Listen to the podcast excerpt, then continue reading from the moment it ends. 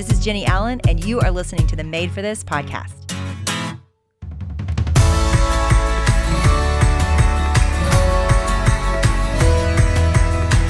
Hey guys, this is Chloe, and welcome back to today's episode of the Made for This podcast. Today's interview is one that I am particularly excited about because I have followed along with Katie Davis Majors' journey to southern Uganda for probably 15 years now. And if you've read any of Jennie's books, you may know a little bit of Katie's story already. Katie founded an organization in southern Uganda called Amazima. Amazima is an incredible ministry in Uganda that we would love for you guys to learn more about. You can go to amazima.org. That's A M A Z I M A.org. And you can also find Katie's books. Her first one is called Kisses from Katie, and her second is called Daring to Hope. Both of those are on Amazon, and you don't want to miss them. They're so good. So here we go. Get ready to hear more from Katie and Jennie.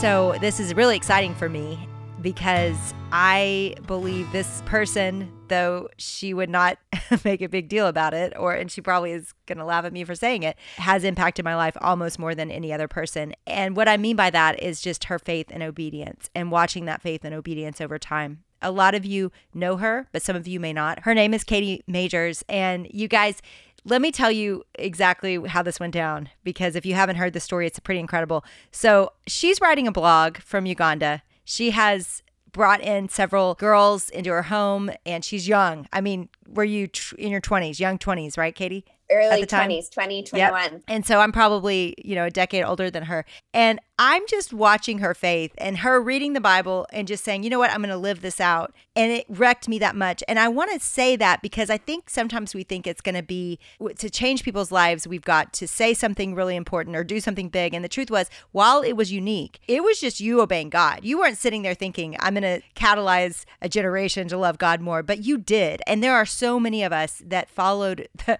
back in the blogging days, followed your blog and really truly wanted to obey God in a deeper way. And it was that simple for me. It wasn't that I had to do exactly what you were doing but I knew I had to do whatever it was God wanted me to do. And and those prayers were the beginning of just reading Katie's blog, my husband and I, and beginning to say, God, we want to do anything you ask us to do. We don't want to play it safe. We want to just do whatever you call us to do. Those prayers begin a lot of storylines for us that that I don't believe, you know, would have happened without that catalyst. So Katie, it's an honor to have you here today. And you're calling me from Uganda right now. We're definitely not in the same studio. We're not even in the same country.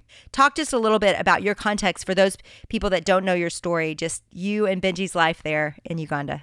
Yeah. So I am actually, I just realized this as I said it out loud today, going on my 13th year in Uganda, which is crazy. I'm like rapidly approaching a point in life where I've lived here as long as I've lived anywhere but like you said a little bit, I moved here when I was 18 and just really because I felt that the Lord had my heart here and that I wanted to be here. And I thought I was only going to stay for a year, but just really fell in love with the people that I found around me and took in my first few little girls and stayed.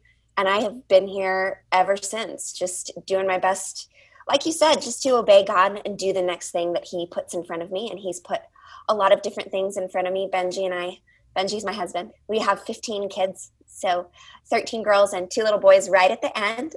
We are engaged in lots of different ministry here. Benji pastors a church out of our home, and I'm part of a ministry team that runs a Christian school and does sponsorship. But all of it really has just grown out of a desire to do the next thing.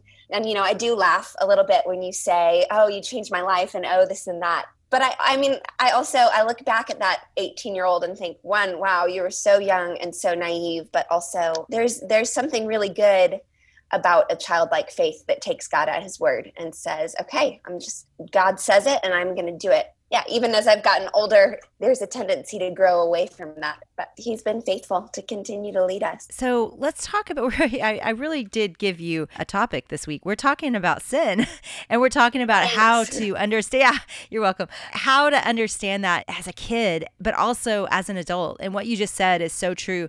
That childlike faith, Katie, that was contagious to my husband and I in our 30s with three kids. So I really believe we all need the answers to these things, and we all need to view God as He said. You know, that childlike faith is precious in His sight. So how do we kind of come back to that this and we're talking about the basics and of course sin is a huge part of the story of god and i don't think any story on earth means much if there's not you know something difficult in it right that that, that part that we got it all wrong was the stage for God to show his great love for us. So let's start with your kids and just your story with Jesus. And how did you find that love where you were so moved by it that you were going to surrender your life in the way you did? You know, it's really so clear to me, like even the older and older I get, that God just finds us and he just mm-hmm. grabs a hold of us wherever yes. we are because I wasn't doing anything different than like all my high school peers. You know, there was not anything on the surface that was wildly special about me that God, I really feel, chose me for something different and because I know my own sin, I mean, I look at myself every day and I see my own sin, and that, you know, I just, I think it's so abundantly clear that God, He is after us. He seeks after us in all our brokenness. And yeah, I, don't feel like it was a choice of my own, but just His strength that He can continued to put in me the desire to follow after him. And by his grace, he just has continued to do that. But it is abundantly clear, even when we look at our children. I've, you know, I had parented toddlers and then grown into parenting teenagers and then had toddlers all over again, which is kind of a unique dynamic in parenting to have some kids going off to college and some kids that you're still changing their diapers. But in in re-entering a season it's kind of like sin is so apparent and on the surface like yeah. grown-up people we hide our sin and we like cover it up and we make you think that we don't really have any sin but noah he's just like well i wanted to hit my brother like that's just yeah. like, it felt good. Yeah. yeah. I wanted to do that. Right. I'm mad at him. And so it's like, wow, you know, you're just looking at your kid like, yeah, that is in me but I am just a lot better at kind of hiding it. so anyway, it's just been well re eye opening to my own sin all over again. I was I was reading Isaiah this week, the verse that says, "And everyone turned to the, his own way," and that that was what sin was. That it was turning our own way. And I was like, golly, that does remind me of parenting toddlers because everything was about their own way, you know, that they would they would get their own way. And I think again, it's the desire of our hearts, it's the desire of our flesh is to to have our own way. And I would say watching you live, there was a lot of laying that down of saying, okay, I'm not going to choose my own way. I'm going to choose something different. And talk about that war a little bit. And even just what that war looked like on the other side of the planet when you weren't married and you didn't have a lot of comforts and you were choosing not your own way but God's way for you and what that you know what was the reality of that honestly i think for me it's just been a good thing that i'm as stubborn as i am you know i think god really can take our sin and take our faults and flaws and use them even the mess up things for his glory. And so for me, I think a, a part of the wrestling was just that I, w- I was stubborn. I was not going to leave here, even on the days that I wanted to. I was not going to rush back to comfort. Uh, not so much because of this like great desire to do it right or well, but more just of this great desire to not have anybody say like, I told you so. but it grew, you know, beyond that was probably mostly in the first year of of getting here and finding you know it's a completely different culture it's so different i was so young it was there were so mm. many parts of it that were awesome but there were so many parts of it that were really uncomfortable and i think my stubbornness kind of won out and i started to just really love not only the life that god had designed for me but love a place of dependence on him and a place of surrender. And I recognized that a lot of times, the more uncomfortable I was, or the harder things were around me, the more I felt really close to Him, and the more I found myself really pressing into him and yeah there were some there were some hard hard days certainly there were uh, a lot of days kind of in the middle years where i felt like okay this is it like i am going to lay down my desire to ever get married that is not something that God is going to do for me here. Nobody marries someone with this many kids. And so there was, you know, there was a wrestle with it and a kind of saying, okay, God, why? Like, why would you call me to this thing that looks so different than what mm. I thought? But yeah, it was it was just that place of closeness to him in the middle of difficult choices that that drew me to more. And I, I think that, you know, once you've kind of tasted that, I think that enables you to continue to choose obedience even when it is more inconvenient or even when our own way does feel more appealing. when, Once you have tasted of the goodness of God, you know, on his path, you don't want anything else. Right. Right. And I think that that's so helpful, Katie, because I think that's what when I look back at the season where your your faith was was pressing into mine and causing me to have greater faith, I think that's what it was was there was a delight over what you were doing. There was a I don't want to miss out. I don't want to miss out. And I think that's how we've got to view this with sin that the enemy wants to shut us down and that sin was ultimately catalyzed by a lie from the enemy where he's he's basically saying don't you want to be like God and and have and know everything that he he has and knows. And I think that's the lie that he gives us still is don't you want this? Won't this make you happier? Isn't this going to be more satisfying than God? And I think that's the ultimate lie, right? Is that we want other things more than we want God. And when we want God more, you know, and that's what I saw for you is you were living a life that I didn't envy. And yet I did. And what made me envy it was how you were running with Jesus. It was like, oh, yeah, we, the way you talked about him. I just could tell like you were walking with God in a way that I didn't need God and it made me it really did it it set in me i want to live a life that needs god i don't want to live a life so safe and comfortable where i get my own way and i never i don't daily need God. And so I think that other way, what what I want you guys to hear and what I want you to really, you know, desire to give your kids is not that, you know, yes, sin is bad. Sin offends God. There's there's a justice part of this, of just the wrath of God coming against sin. But he did pay the price for that sin. So then what? You know, and, and, Galatians says, do we just keep on sinning? Do we just keep going down this road? Of course not. You know, that, that, that would be ridiculous. Because why? Because we get God and there's a better way. Because we get God and He's got plans for us we don't want to miss. Because we get God and He has opportunities for us that when we get to heaven, we would look back and think we would be crazy if we missed those. And I remember even with adoption, Katie, we adopted one kid, but in that process, I remember being a little bit fearful, of course, of just how is this going to change our family. And I kept picturing, like, I don't want to get to heaven and like meet an African man and be like, I was supposed to be. And I, I mean, I know that's crazy, and I know God doesn't necessarily work that way, and I'm, I'm not going to judge the theology of that. But I think the idea of it is true that we can miss out on plans and purposes that God has for us if we are choosing our own way and choosing sin. And I think that's the storyline I think your life tells, and that we want to tell on this episode is just there's a better way. Like sin is going to lead to to death and and talk a little bit just about even as ongoing as a believer that has walked with Jesus for a long time and you've seen the goodness of God temptation now like what does that look like to sin now even you know so many years into following him? That's such a good question because i think the enemy is so crafty just like mm. so smart and he just knows he knows how to tempt us. He doesn't want us walking down that road with god. He doesn't want us to have that closeness because i do really think like the more we know God, the more we are compelled to know God. I, I feel that in my own life. I know it's not of me to want more of Him. Like I know it's because I've been with Him, but the enemy just, he's sneaky, mm. you know, and I, I think you can get kind of in a place where I probably am now, where you're however many years into kind of walking the Christian road and, you know, leading a good Christian life or being a pastor's wife or a missionary or whatever kind of Christianese word you could call me. And the temptations maybe aren't quite so big or aren't quite so glaring. They're sneaky, you know, mm-hmm. but just anything. I was just having a conversation with a good friend of mine today, and we were just talking about, you know, anything that robs us of time with God. And I mean, let's be serious, mine is my smartphone.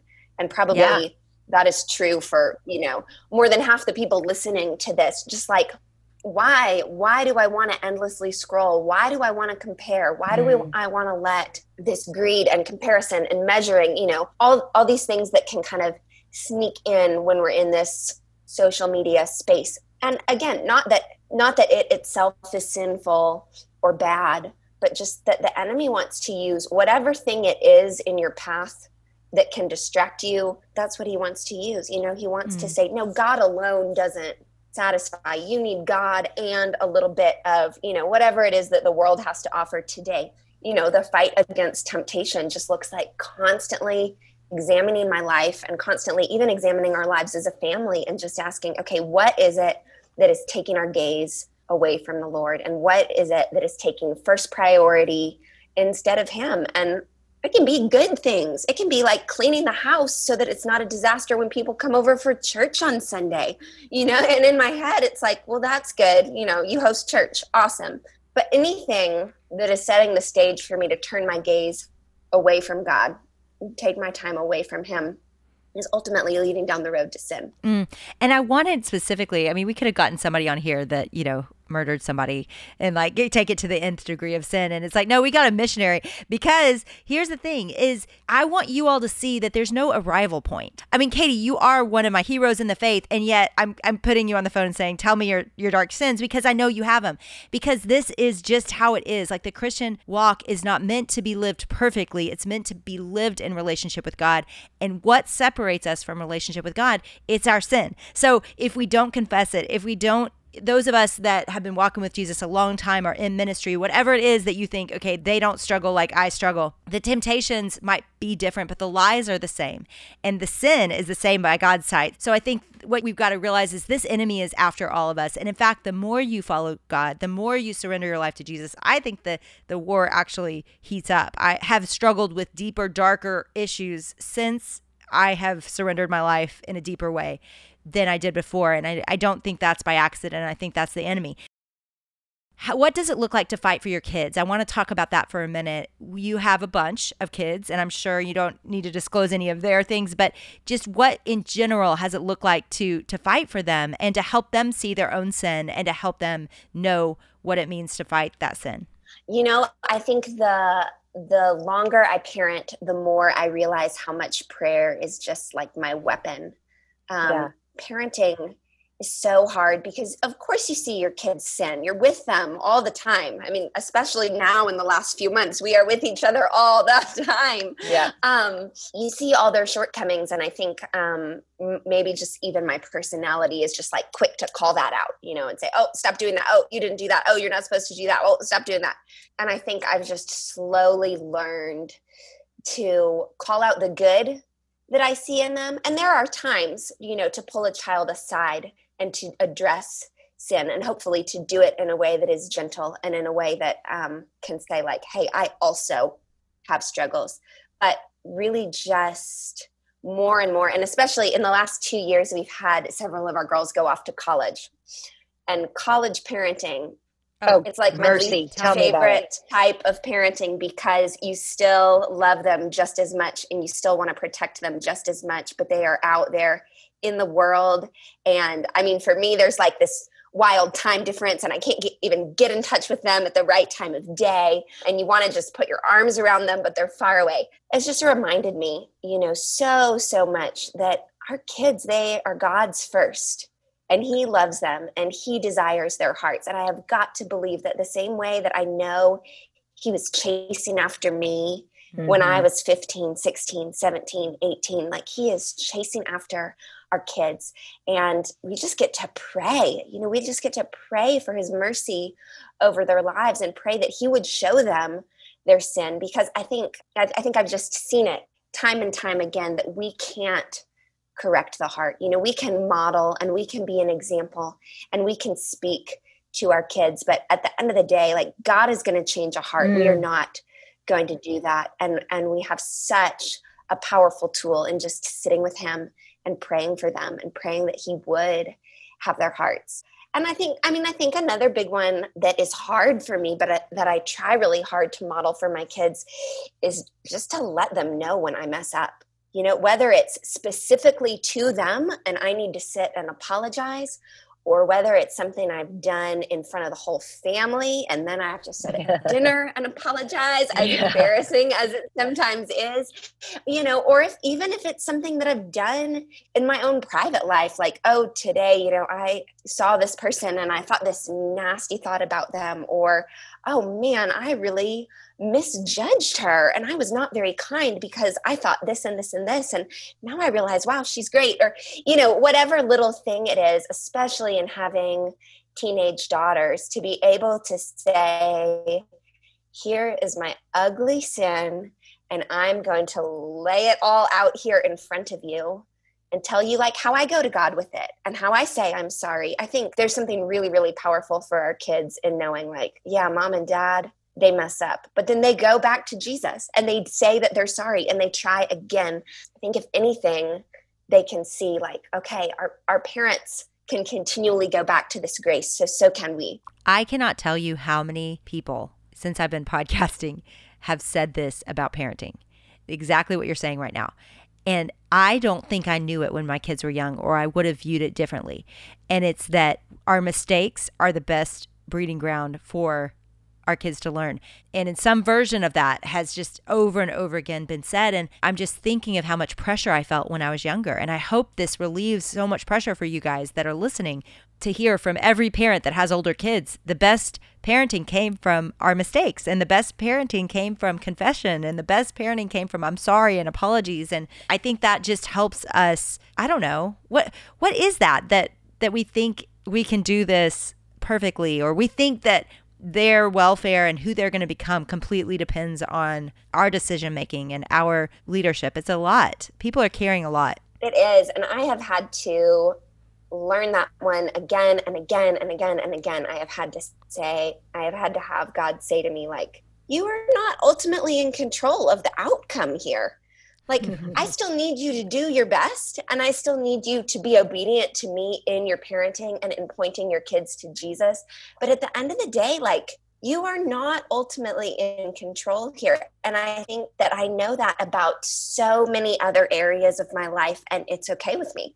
But there mm. is something about a mama's heart or a daddy's heart and, and, and our kids, you know, that we really think like, I am in control here. And it and it is God and it is his grace and mercy that is going to lead them to the cross just like it did us. And so hopefully that does take some pressure off. You know, you don't do it perfectly because nobody does and nobody's ever going to. But even if we did do it perfectly, we might put in our kids some you know, some weird belief that they have to be perfect in order to be yeah. loved. It's good for them to see that they don't.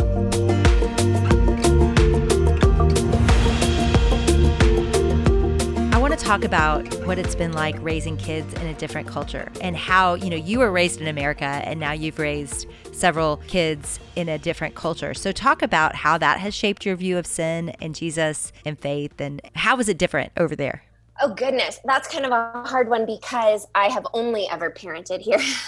right. Um, in the culture that we're living in, children are taught from a very early age uh, that sin is very shameful and that you just you hide it. Mm. You know, I, I remember even when my girls were so little, they would break a dish or break a cup accidentally, you know, and just cry and cry and cry and cry because they would be so afraid that they were going to get in so much trouble. And so discipline is a really important thing in the home and in the culture where we're living. And so I think it's been challenging and i'm sure it would be challenging for any parent even um, in any country but it's been challenging to kind of walk them through what it looks like to sin and be sorry but also mm-hmm. receive grace and forgiveness oftentimes forgiveness is equated with not receiving any punishment I remember when the girls were so little and they'd say forgive me forgive me forgive me forgive me and what they meant is can I not go in timeout? Or right. can I not lose my privilege of watching a movie with the family later? They didn't really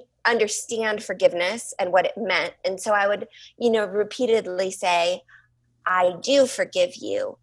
And you're going to sit here in timeout to help you learn not to do this again. Or, you know, I do forgive you. And you're not going to be able to watch the movie with the family tonight. So next time, let's try to do it differently. Something that we did a lot when our girls were little and even now that we do with some of our younger guys is to let them try again and i think that is just a good model i mean it's like a principle from psychology also but it is also really a good model for what god does with us you know to say okay you can't hit your sister do you want to try again or okay no when mommy calls you you can't say no i'm not going to come do you want to try again to say what what you can say and I feel like it always, it almost always turns into a game with a little guy, right? Like they're kind of like, hmm, okay. And then they try again and do it right. And you kind of heap on the praise, like, yes, that's how you do it right. Good job. I actually did that to Noah a couple days ago. He I was trying to get him to come out of the car. He was like, No, I won't come out of the car. And I said, Okay, Noah, let's try again. So he said, Yes, mama, I'm coming. And then uh, he wanted to do it like 10 more times. So then oh he still wasn't getting out of the car because we were still practicing. but it was it was really sweet and i think yeah. that's something that sticks in their little brain but also like how gracious i mean i don't know if it's this way for everybody but for me my sins and my temptations they seem to be kind of always the same thing over and over and over again in different ways you know like there are certain things that i'm not super tempted to do but there are other things that it feels like i am learning the same lesson over and over again i mean surrendering my children being one of them. And gracious God just says, okay, let's try that again. Try it again. um, so, so good. that one's been really helpful for me too. When you come back to the US, what do you wish we understood better? Like what what do you experience there that that we might miss just because of comforts, because of full busy lives? Like what what do you think we miss about God or about life? Yeah, I mean, I honestly, over the last several years, haven't spent hardly any time in the States, but we did get there as a family over this last Christmas, which was super fun and also so overwhelming. I, I feel like in the US, or at least in the parts of it I experience when I'm visiting, people are just moving fast and they are distracted. There is mm-hmm. just so much technology in our faces all the time and everything instant gratification that I think we as a culture have just kind of forgotten how to wait on anything. We have forgotten how to need to figure things out because we have the internet at our fingertips all the time. And I think it has just made us really fast. I think our brains are just moving really, really fast. And I don't exclude myself from that because we do live at a much slower pace of life in Uganda, but we also have access to a lot of the same technology. And I think slowly people are forgetting how to listen mm. and forgetting how to have like real, deep, meaningful, face to face connection and conversation and listening to people. And I think it does impact our kids and the way that we teach them about God and the way that we teach them about sin and the way that we teach them about forgiveness because we are in a hurry and we are moving on to the next thing. And I know for me, when I'm in a hurry, I don't want to take the time to let them try again the thing they did wrong. I just want to send them to their room. Or like I want it to be easy and quick and done. And parenting is not ever easy and quick and done. and neither is sharing the gospel. And so when we're wanting to share the gospel with our children, you know, it just it requires time and it requires input and it requires us to put away our screens and slow down our pace a little bit. And so, I mean, that's a constant struggle for me. That's something that I'm always trying to turn off or put away. But I think when we were we were in the states for most of December and January, our whole family. I think I came back home here in Uganda and just kind of like breathed this sigh of relief because it felt like life was just a little bit slower and a little bit simpler and people had a little bit more time to stop you on the street and ask how you were doing just to sit. Ugandans are really amazing at just sitting with you. If you are really mm-hmm. happy and you're going to have a celebration they will come over and they will just stay. And if you are really sad and you're having a really hard time and a really bad thing happened to you they will come over and they will just stay. Like there's just this real ministry of presence and community. And I think a lot of developed cultures are just losing that because of the fast pace of life and because of how overcrowded our lives and our brains and our days get. Well, since Christmas, Katie. since Christmas, we've gotten a little taste of Uganda here. Things have slowed down with Corona yeah, and quarantine. yeah. Yeah, it would feel a little different to you today. And but I love that answer because I I think all of us in the coming weeks and months are our worlds, you know, and who knows what's ahead, but in some ways it's it's waking up and I think we've got to make decisions about that. So that's a really powerful answer and I hope and believe that this season what it's done to Americans and those of us in the West is just reminded us that being busy does not make life more meaningful. In fact, a lot of the most meaningful parts happen in the slow and happen in the still. So, yeah, you are you are nailing it.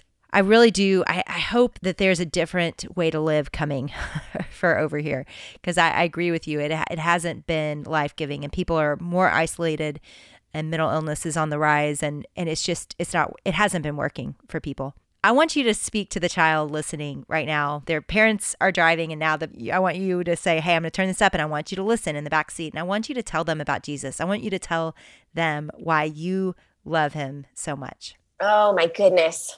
Yes, I Jesus, he just loves you. He loves you so so much and wherever you are and whatever is hard and whatever you're happy about or whatever you're scared about or whatever you're sad about. Jesus knows those things and he sees those things and he wants to carry those things with you. I love Jesus because I know that he loved me. And so I would just pray for you that you would know how much Jesus loves you and that he is seeking after you and that he knows you by name and he is calling out your name. He just wants you to find life abundantly in him.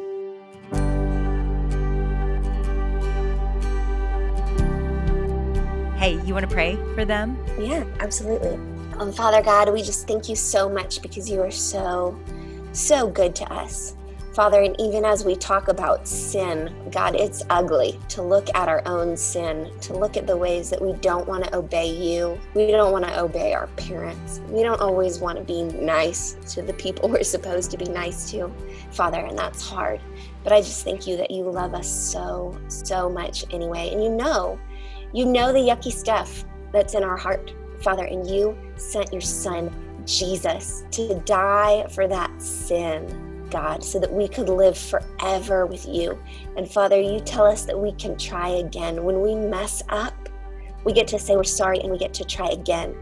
And when we mess up again, we get to say we're sorry and try again all over again, Father. And that is because of Jesus and his great, great love for us, Father. And so I pray for all the parents listening, Lord, that you would just equip them and strengthen them to love their children Strengthen and equip them to surrender them to you. For children who are listening, Father, I just pray that they would not be ashamed of their sin, that they would not want to hide their sin in the dark, Lord, but that they would bring it to you, Lord, and they would allow your light to just penetrate their hearts and to change them, Lord, and that they would live a life that is for you and that is pleasing to you. Father, we thank you for your love for us. In Jesus' name, amen.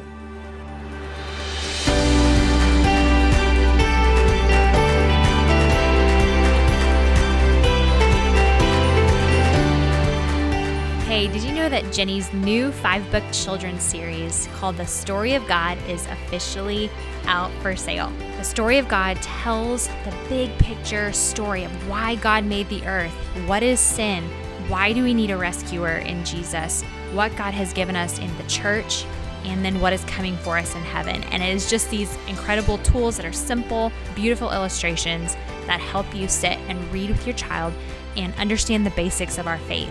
And at the end of each book, there is a parent experience guide that you can sit with your kid and it gives you like step by step things to ask them or point out or read together or do like little activities. And Jennie's heart with this experience guide was to really equip you as a parent or as a grandparent or an aunt or an uncle to be able to have these big, deep conversations with your kids and for it not to feel intimidating.